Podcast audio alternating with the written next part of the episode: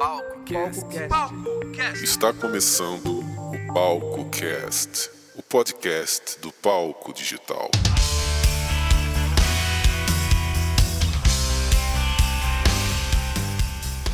Olá, aqui é o Vinícius Soares do Palco Digital e esse é o Palco Cast edição especial. A gente vai conversar hoje com Marcos Tiomen da CD Baby. O Marcos é diretor de negócios da CD Baby para América Latina. E a gente vai falar sobre por que, que hoje é o melhor momento para um músico independente estar na internet distribuindo seu trabalho através dos canais digitais. A CD Baby é uma das maiores distribuidoras digitais do planeta. Ela distribui inúmeros artistas independentes. A gente vai falar sobre esse cenário e como que artistas estão extraindo resultados positivos, tendo sua música disponível nos principais players do mercado. Fica com a gente, porque a conversa de hoje vai te ajudar bastante. Marcos Tiomen, diretor de negócios da CD Baby para América Latina. É um prazer ter você aqui nesse episódio.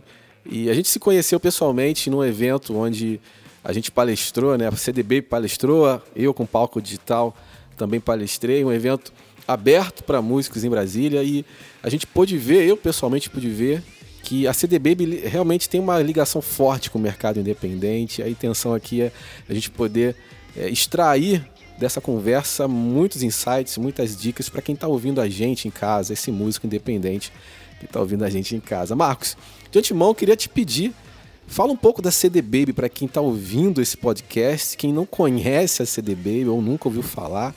Eu queria que você falasse um pouco do trabalho para situar essa galera que está ouvindo sobre o nome CD Baby pela primeira vez, né? Legal, legal. Vamos lá.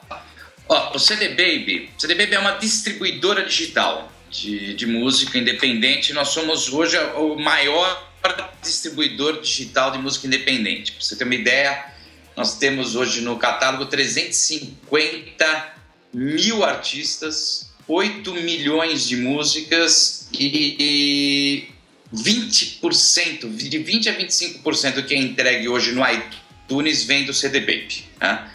Então, você ter uma ideia da dimensão do, uh, do nosso projeto. E a gente está no mercado aí desde desde 2000, na verdade. Que a história do CDB é uma história porque é uma história do, do próprio independente. Quem fez o CD Baby foi um músico independente.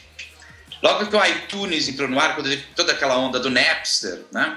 que foi o começo da música independente. Na verdade, ah, na verdade, o Napster foi o começo do, das redes sociais, se a gente puder olhar de uma forma correta, o, Napster foi o que implementou a conexão entre as pessoas trocando música e começou a criar a rede social de quem gostava de determinado tipo de música trocando música, né?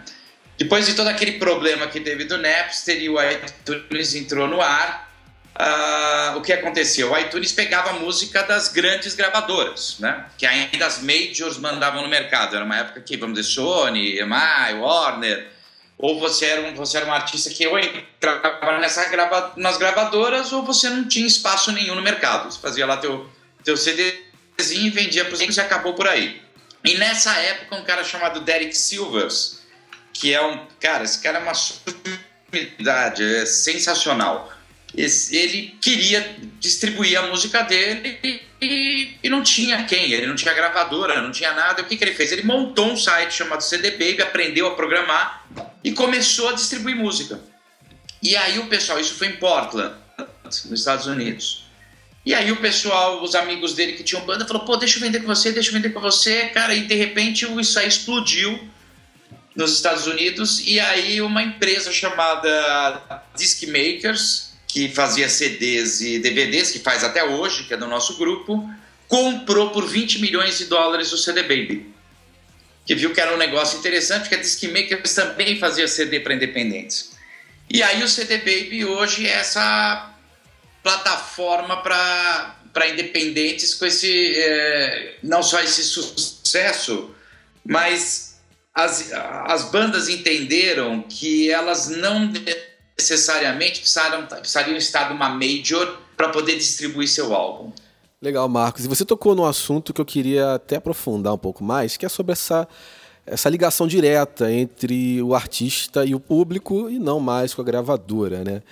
É, eu tenho diversas bandas e artistas dentro do palco digital que, quando é, entraram no palco digital, tomaram aquele choque, né? Porque, meu Deus, eu não imaginava que a gente deveria pensar dessa forma. Né? O cenário mudou, né? as pessoas não consomem mais músicas como antigamente, mas o que a gente vê é muita gente, muitos artistas, muitas bandas, e eu tenho recebido ultimamente é, muitos integrantes de bandas lá no palco digital falando, né? Meu Deus, mas é, a internet não me dá oportunidade. Mas o que a gente vê, na verdade, é o músico, né? Principalmente essas bandas que têm tentado aparecer em diversos programas de TV famosos, né? Essas bandas que, na verdade, não condeno isso, acho super positivo, mas você não pode depender única e exclusivamente disso, né? É, esses artistas têm é, uma necessidade eu vejo isso, né, gritante de ter alguém ali para patrocinar a carreira deles, para bancar o trabalho deles, e não funciona mais dessa forma, né?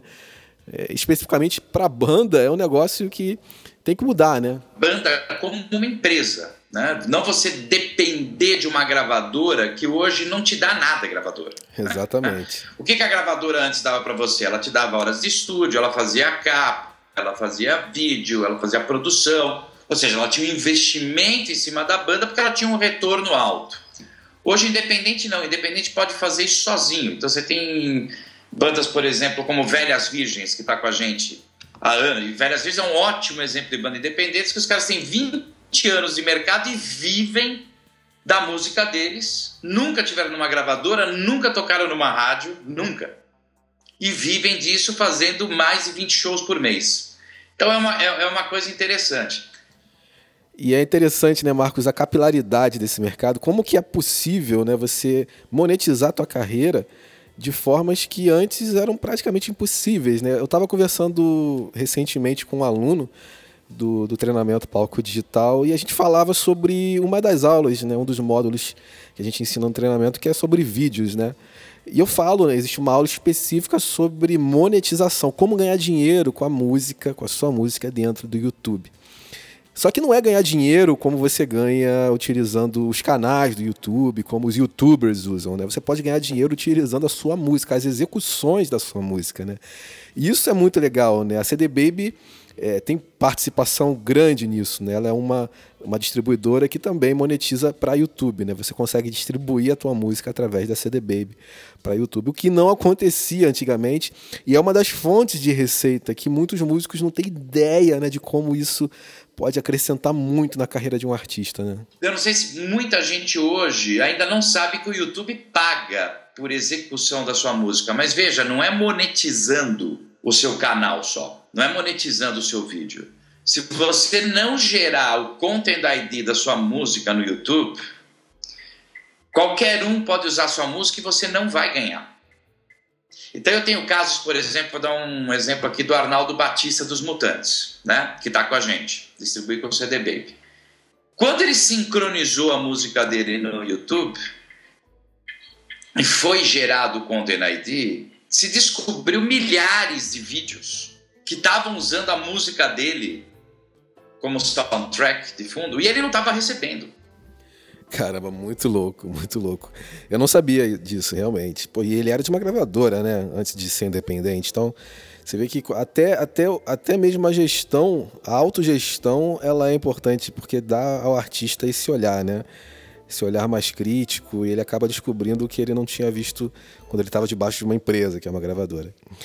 Agora, Marcos, é, na tua opinião, curto e grosso, tá mais simples, tá mais complicado, tá mais fácil ou tá mais difícil ser um músico independente hoje em dia? Hoje a coisa tá muito mais fácil pro artista. Eu fui músico também na década de 80, tá? E na, eu vivi a época que ou ia para uma gravadora ou não era nada, né? E eu fui nada, ou seja, eu larguei, eu larguei a música porque eu não consegui virar. E eu não conseguia, por exemplo, hoje, como eu tenho alguns artistas nossos, que ele sobe o álbum dele e de repente ele vê que a música dele tocou lá no Japão, tocou na Suécia, tocou nos Estados Unidos, tocou na Alemanha. Como que antes você ia pegar teu álbum e distribuir no Japão. É verdade. Só o preço né, que você pagaria para uma importadora, né, vamos dizer assim, antigamente, era um preço que não justificava nem o valor da tua produção. Mas, Marcos, ainda tem gente, tem muita gente que questiona isso, né? Tem gente que fala, ah, tudo bem, né? Eu uso uma distribuidora digital, mas eu ainda não recebi, ou recebo centavos, ou recebo quase zero. É, tem, tem as pessoas que reclamam ainda, né? Como é que você enxerga isso? Se você fizer o seu CD, que você também vai fazer o seu CD, né? E deixar dentro do teu quarto, ninguém vai comprar. O que você tem que fazer? Você tem que promover sua banda. Né? Você tem que começar. Não adianta falar, olha, agora eu estou no iTunes, então eu vou vender. Não, não vai. Né? Eu... Ah, agora descobri lá na, no Spotify. Não vão. Então, o que tem que se fazer hoje é procurar um pouco mais de informações. A gente tem bastante disso.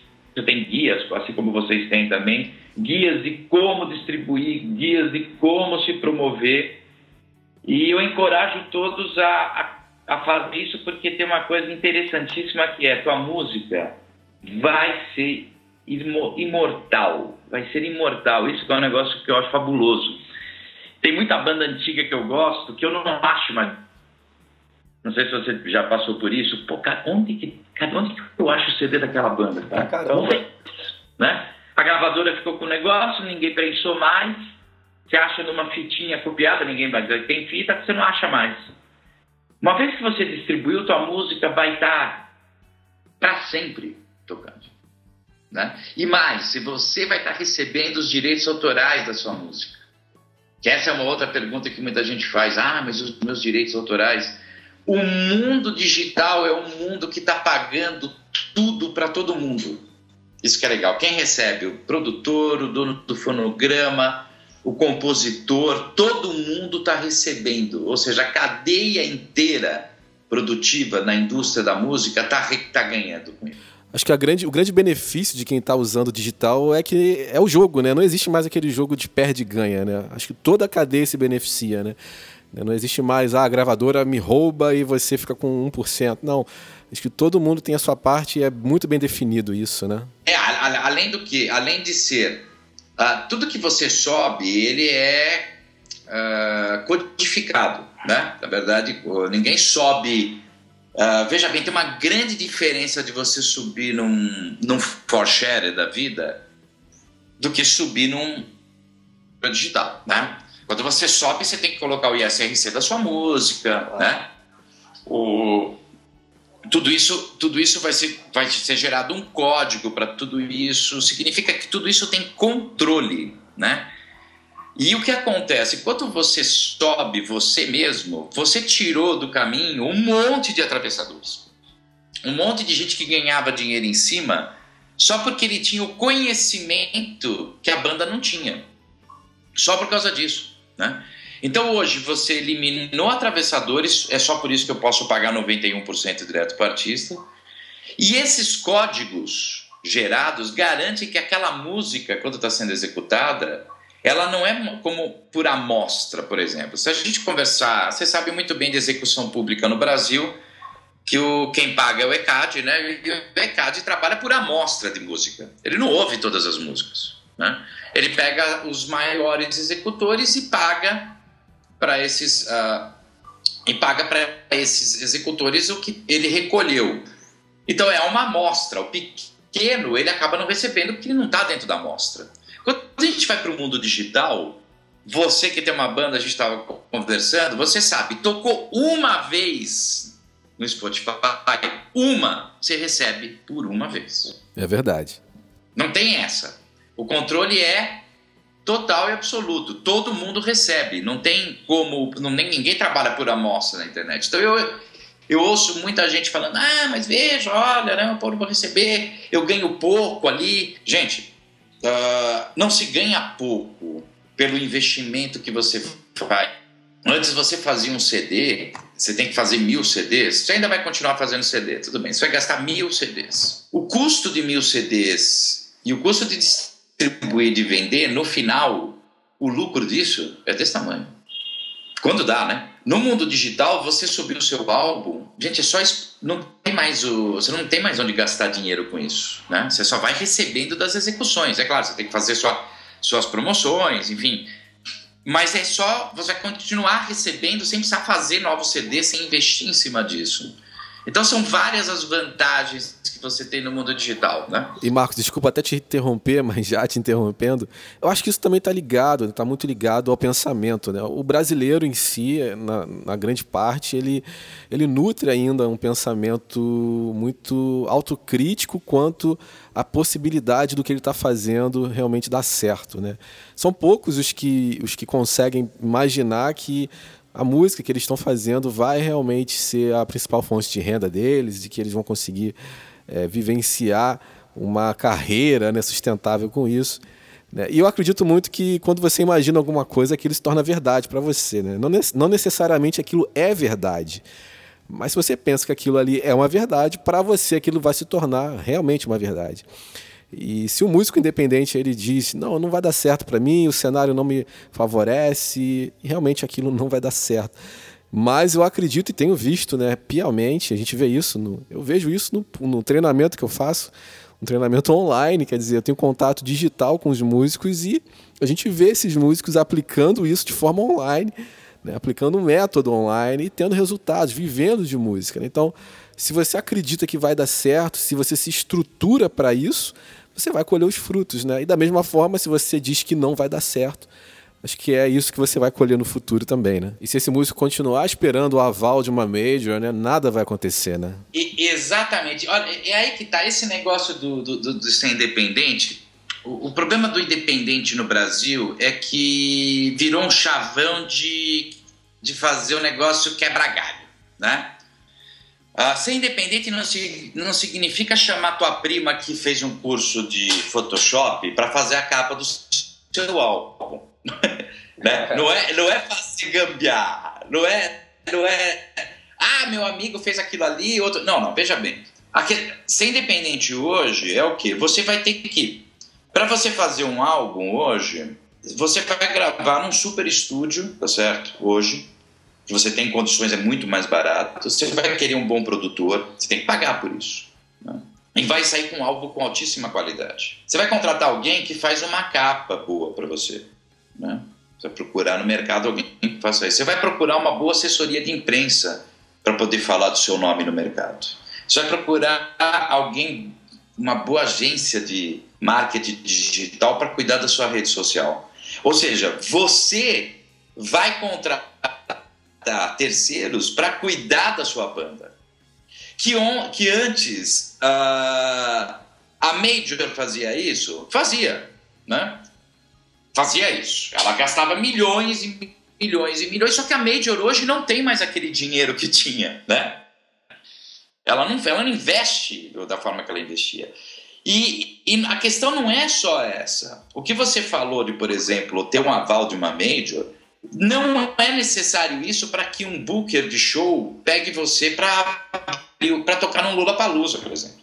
É, é, é o maior exemplo, Lula Palusa no Brasil, metade das bandas eram bandas independentes. Não eram bandas de, da Warner e da Sony. Então, o que, que significa hoje? Essa visão de independente é uma visão de que você vai ter que batalhar, você vai ter que contratar as melhores as pessoas para estar com você. O, se você tiver três fãs na sua, na sua rede social, que não é só Facebook, e no teu show, e seu show tiver vazio por anos, provavelmente a sua banda não vai dar certo mesmo. Tá certo? Seja, ninguém gosta de você, por algum motivo. Agora, a tua rede social, você cada vez pega mais fãs. Você começa a fazer shows e dentro da sua rede de fãs, cada vez vem mais gente no seu show. Se você tiver procurar um booker de show e mostrar o que é a sua banda, ele vai falar, pô, cara. Aliás, eu já ouvi falar de vocês, né? Eu já ouvi falar, de, né? O mundo de hoje, quem está aprendendo a, a como se movimentar, na verdade, são as majors, que estão tentando entrar nesse contexto que as bandas independentes já conseguiram antes. Olha que interessante, é o contrário. A banda hoje conseguiu fazer sozinha e a Major falou: pô, como é que esses caras conseguiram fazer isso? E nesse contexto, né, conhecer, saber utilizar as redes sociais, né, saber construir um canal social na internet é vital, né, Marcos? É uma situação que hoje você tem que encarar a rede social não como uma rede de fofocas, né? Ela não, ela não serve para isso. Twitter, o Instagram não é para só tirar foto do cachorro, do gato. De... Na verdade, o, tem que se procurar hoje o, o seu nicho e a rede social ela traz o seu nicho. Então, por exemplo, vamos supor que eu gosto de hardcore, ok? Existe uma comunidade que gosta de hardcore que imagine o seguinte, como as pessoas às vezes elas não aproveitam o, o que elas têm na mão. Você é uma banda de hardcore, você está tocando num lugar novo. Se você colocar um hashtag da sua foto ou um vídeo pequeno, você tocando naquela casa com hashtag hardcore, as pessoas que usam o Instagram, elas procuram pelo hashtag. Elas vão olhar sua banda e é incrível como tem likes ali, porque eu faço isso como pessoa física, vai, eu estou em algum lugar legal e ponho lá rock, guitar, Cara, tem gente que curte a minha foto que eu nunca vi na minha vida. Se eu, que sou um Zé Ninguém, não tô fazendo nada, com a minha foto curtem, imaginem com a sua banda. E se você colocar um pedacinho do vídeo e o cara gostar, o que, que vai acontecer? Agora, é aquilo que eu te falei de cozinhar e não comer a própria comida. Entenda o seguinte: se você não é um usuário de tudo isso, não espere que você tenha retorno. Você concorda comigo? Não, concordo plenamente. E tem também aquela, aquela questão, né? Eu observo muito, né? A gente está falando aqui de inovação, de buscar novos caminhos, mas, por exemplo, né? a gente vê muitos artistas, músicos, que usam, né? Usam o digital, mas eles estão com um pensamento no tradicional ainda, né? Então é o cara que, que tem a, a sua fanpage, né? Já tem um trabalho digital, mas ele está orientado a não, eu tenho que promover o meu trabalho para assinar com uma gravadora, né? Eu tenho que promover o meu trabalho para ir para um reality show para assinar o contrato com uma gravadora, que essa é a solução. Quer dizer, ele usa o novo para chegar no antigo, né? Acontece uma coisa. Depende muito do que você quer, né? Quem você é, que tipo de música você faz. E eu vou te falar uma, uma coisa. A gente colocou um post de sincronização. Tá? E o título do post era: Você quer ter sua música numa malhação? Por que, que a gente colocou isso? Porque veja bem, hoje eu tenho várias empresas, eu no mercado tem, né? Várias empresas de sincronização na internet, onde você sobe tua música e você pode estar numa trilha sonora de um comercial ou de um filme, tá? Você precisa só disponibilizar nesses, nesses, uh, nesses sites que são databases de música. E a gente estava falando justamente de sincronização, que é você estar tá em alguma de, algum desses sites ou falar com empresas de sincronização para sua música, por exemplo, estar tá numa malhação. Um dos comentários foi: Eu não quero estar tá numa malhação nunca na minha vida, eu não quero estar na Globo. Né? Por quê? Porque tem bandas que não querem mesmo. Quer dizer, o som delas assim, eu não quero estar no mainstream, eu não quero estar do lado daquelas bandas. Eu não quero, eu quero eu quero estar tá tocando para outro público, tá certo? Para outro público. Eu tenho, nós temos artistas que começaram com a gente como Jack Johnson. Todo mundo conhece Jack Johnson, certo? Começou no CD Baby. Ele lançou independente. A gravadora só pegou ele porque ele vendeu bem, porque ele fez sucesso. Quer dizer, tem que existir dentro do artista, né, Marcos, essa, essa noção, esse senso de tornar a carreira dele sustentável. Né? E aí entra.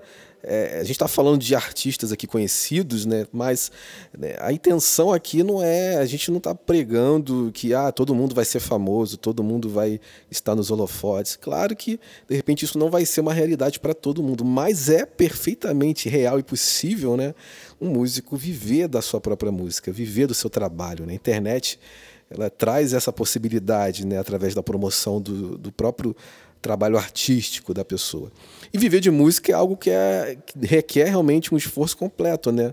Você não vai viver de música simplesmente veiculando o seu CD numa loja virtual, né? Existem diversas fontes de renda, né, que o artista precisa conhecer e praticar, né? Viver de música é uma profissão. É você escolher o seu caminho de viver de música.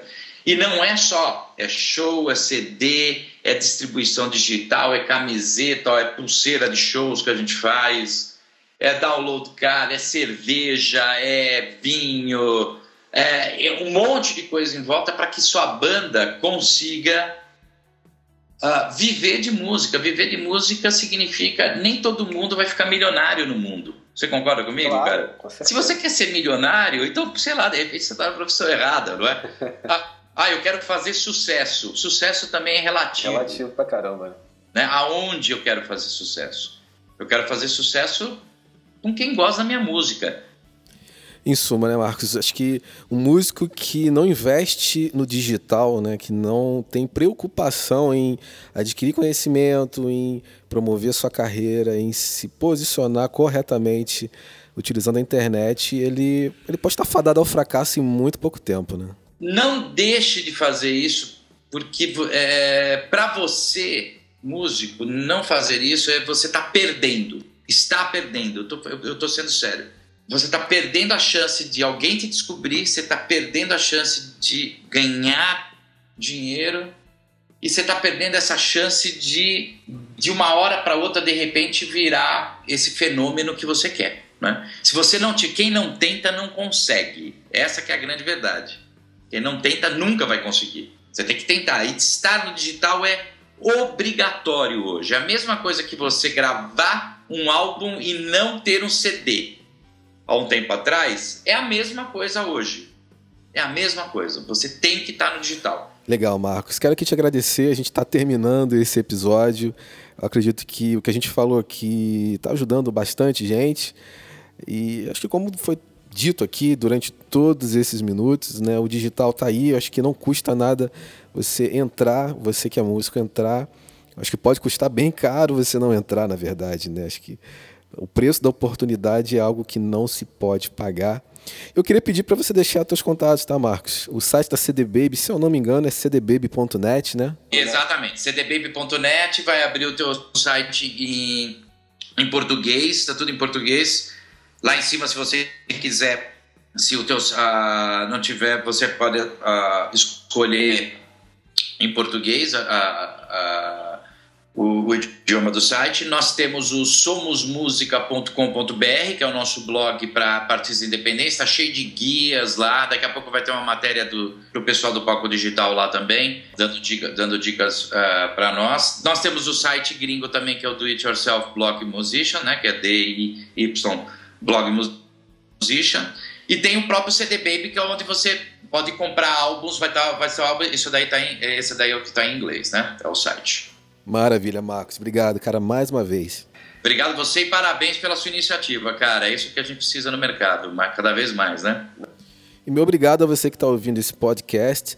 Se você quiser participar da nossa turma dentro do treinamento Palco Digital, aqui embaixo desse podcast você tem um botão para poder é, adquirir a sua vaga e se juntar a essa comunidade de músicos que já está fazendo uma grande diferença no cenário independente. Tá? Um abraço, eu fico por aqui te vejo numa próxima oportunidade. Tchau, tchau.